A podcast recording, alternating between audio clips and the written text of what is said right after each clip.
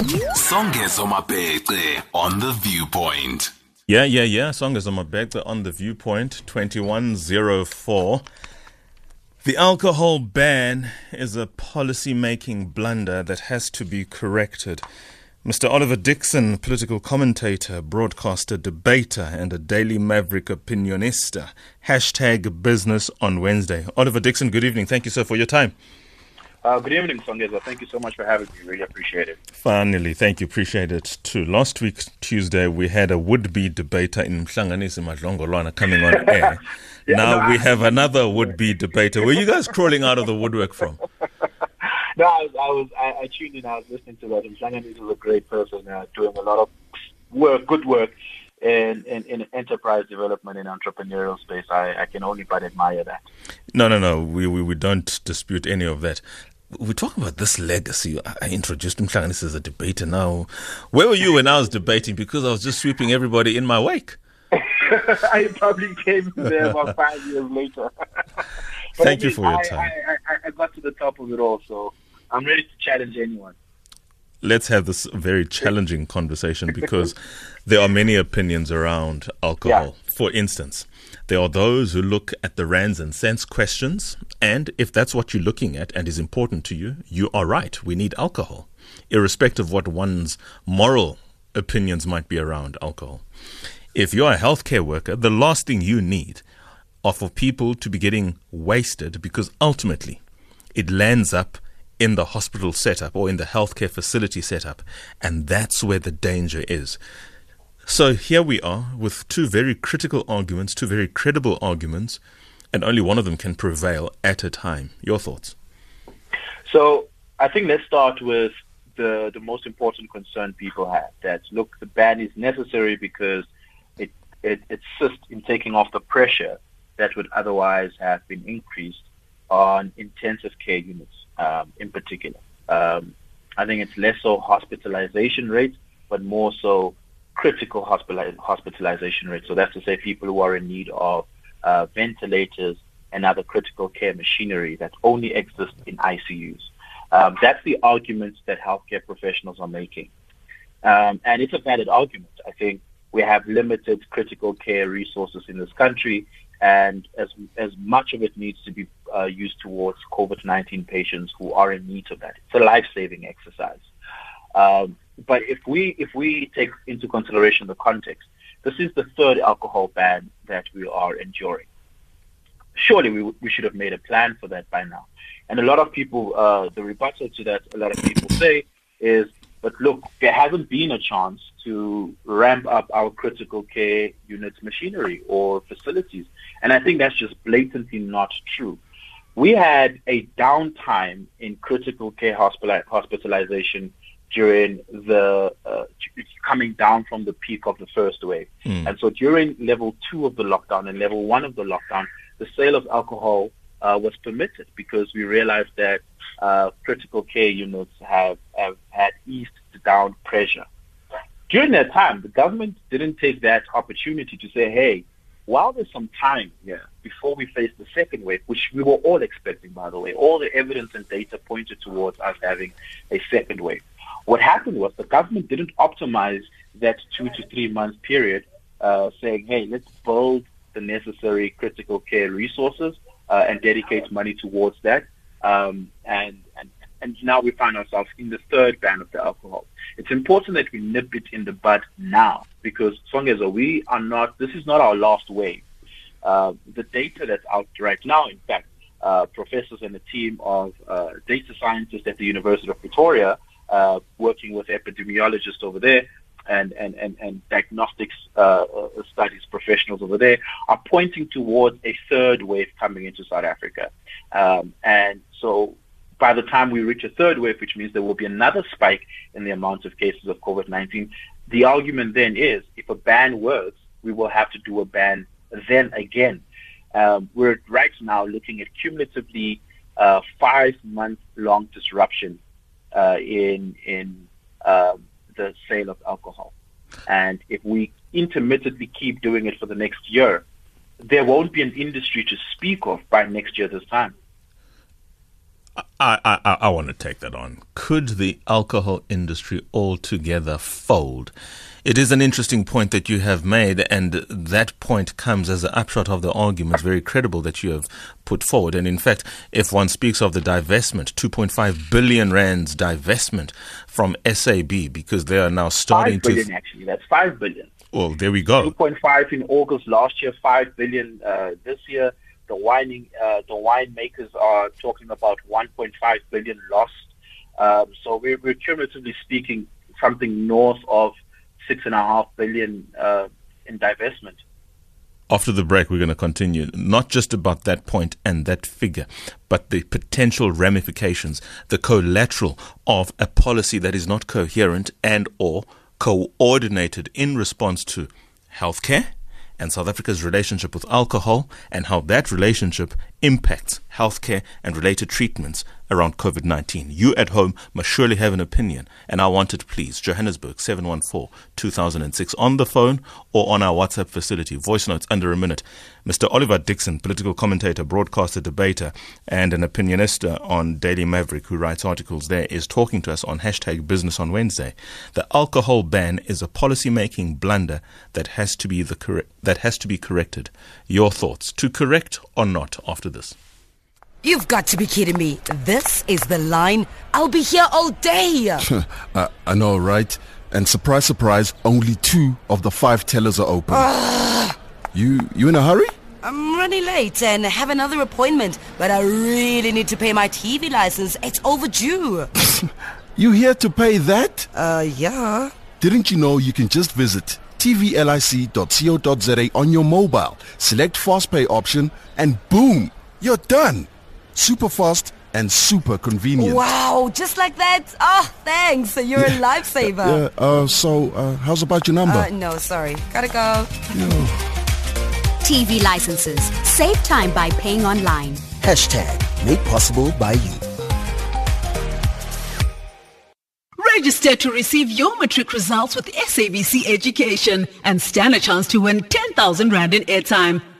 SMS your exam number to 45856 or dial star 120 star 45856 hash. Results to be received on your phone on the day of release. SMS charged at 1 Rand 50 and USSD at 50 cents per 20 seconds. Download the Matrixmate app for free on Google Play and Apple App Stores. For more details, visit sabceducation.co.za. SMS SAFM now on 41391. The Viewpoint, 8 to 10 p.m. Flipping conventional wisdom on its head. On SAFM. I forgot to add that if you are in the business of pineapple, you are probably smiling right now. So just give us a call and tell us how one man's poison, in many respects, is for you a total treasure. Because we saw what happened in the previous alcohol ban. The price of pineapples just shot up. And of course, it comes with certain dangers. Let's have an open conversation then. The alcohol ban in the in the policy context is a blunder for South Africa. Mr. Oliver Dickson has his thoughts. Oliver, of course, the Heineken brand itself was supposed to have built a six billion rand facility. That is on ice. If anything, they've had to shell 70 jobs out of their 1,000 strong workforce. I, I see where that is going. I see the fact that SAB as well is not going to be putting in the money that it had otherwise set aside to do so. You mentioned something which was quite striking, and I want you to back it up. However, so, could we see the end of the alcohol industry? Hey? Hi, man. Uh, yeah, I mean, think about it. Um, I mean, alcohol makers will never stop making alcohol, right? Insofar as the law allows for it to happen. But at some point, if this ban continues long enough, and and the losses on the balance sheet is uh, to a point where it is irrecoverable. Shareholders are divesting because ultimately shareholders care about at least breaking even, if not making a profit. Um, you could see the industry coming to a complete standstill. But what you what you are critically uh, at risk of losing are the smaller players along the value chain. Um, I was speaking to a gentleman yesterday who reached out to me after reading some of my tweets on this, and he said, "Hey, man, I I recently retired, and I used my retirement package to buy a truck so that I can become a, a, a owner truck driver and deliver alcohol uh, for, uh, you know, SAB, I think, is I, I might be mistaken, yes, but yes. I think he's in that value chain. And he says, I'm now at risk of losing my truck. I, I uh, can't make the payments. Uh, haven't had an income uh, solidly for the last five, for the last eight months, um, and uh, he has no idea what to do. So you were at risk of losing those guys. You're at risk of losing the the the farmers. You know, the barley and hops don't come from nowhere; they come from farms. Um, and if a farmer has to uh, liquidate, um, coming back, you're not going to have all these small farmers who uh, feed into that value chain. You're at risk of losing, uh, you know, the engineers who run the plants. I mean, if you look at, for instance, the Heineken plant, it's a massive plant, and they were going to what? In, billion, and as you yeah. said, they were going to invest six more billion into that. Um, I, I grew up around uh, the West Rand, so I'm very. I have, I've had family members work uh, at uh, SAB's Chamdor plant out in, in, in Krugersdorp, Kagiso. That plant is in the middle of a township. So you can imagine how many people work at that plant. Um, and many of them were technicians and engineers. And if I'm an engineer that worked at that plant for 10, 15 years, uh, and there's no guarantee that I'm going to have a job, uh, in, in, you know, in the next year or so, I'm going to go and try petrochemical stuff, you know, and see if I can make a living there.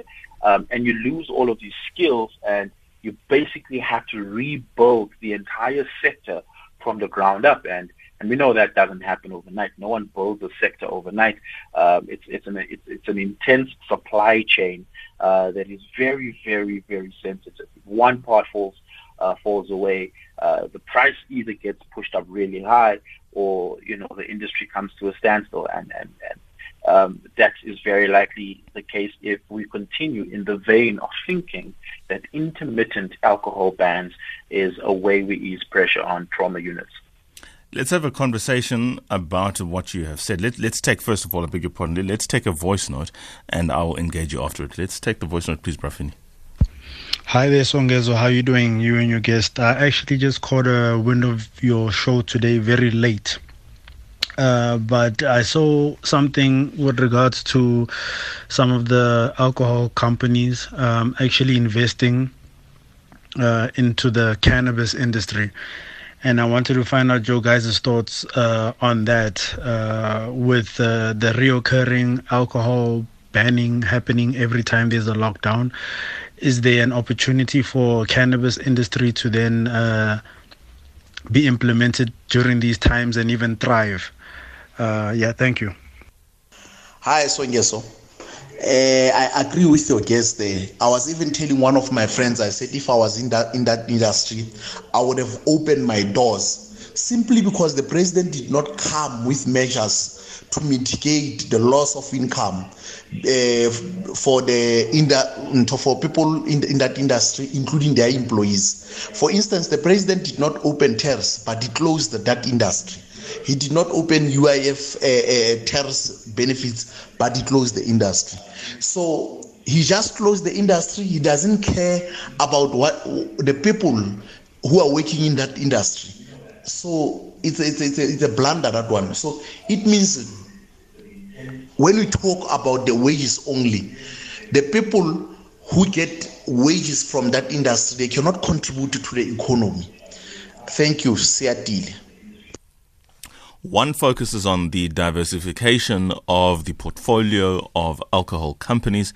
The other one talks about the social support in the wake of these alcohol bans. Let's focus on the diversification. In fact, Distell itself has brought now a 20% stake in the company or the cam- cannabis business. It's called Rethink. Of course, it has lost some 100 million liters in sales volumes. 100 million liters in liquor translates to something like four and a half a billion in revenue. Now, this strategy of Distell diversifying, it might solve the commercial problem for them, but it doesn't solve the market problem for them. They still are not selling liquor, and there's still an entire industry built around alcohol. You mentioned farming, for instance. From manufacturing right through to the back end to distribution and to consumption, there's still that market that is not necessarily covered by the diversification. And of course, the diversification answers a very critical question money. It's all about money. Yeah, I mean certainly, uh, Distell's not having it good. I mean, um, I I I hold some Distell uh, stocks, and those shares have been taking a hammering over the last couple of weeks. Uh, in fact, today was just a bloodbath as well. Um, you know, and, and, and it doesn't solve the market problem. Their core business is selling alcohol. They're not selling alcohol. They're not making money. They might diversify, and uh, diversification, I think, is a, is, is a good business strategy for any business that has, uh, you know, disposable capital that they can spend on that. And I think at this stage, uh, diversifying into specifically, as the voice note suggests, into the cannabis market is a risky business. The sale of cannabis, uh, uh, cannabis is still not legal in South Africa. At best, what Distell can invest into is R&D. Um, and hopefully one day when the sale of cannabis, uh, cannabis becomes uh, lawful, um, they can uh, profit off of that ticket, given that they've done all the groundwork for it.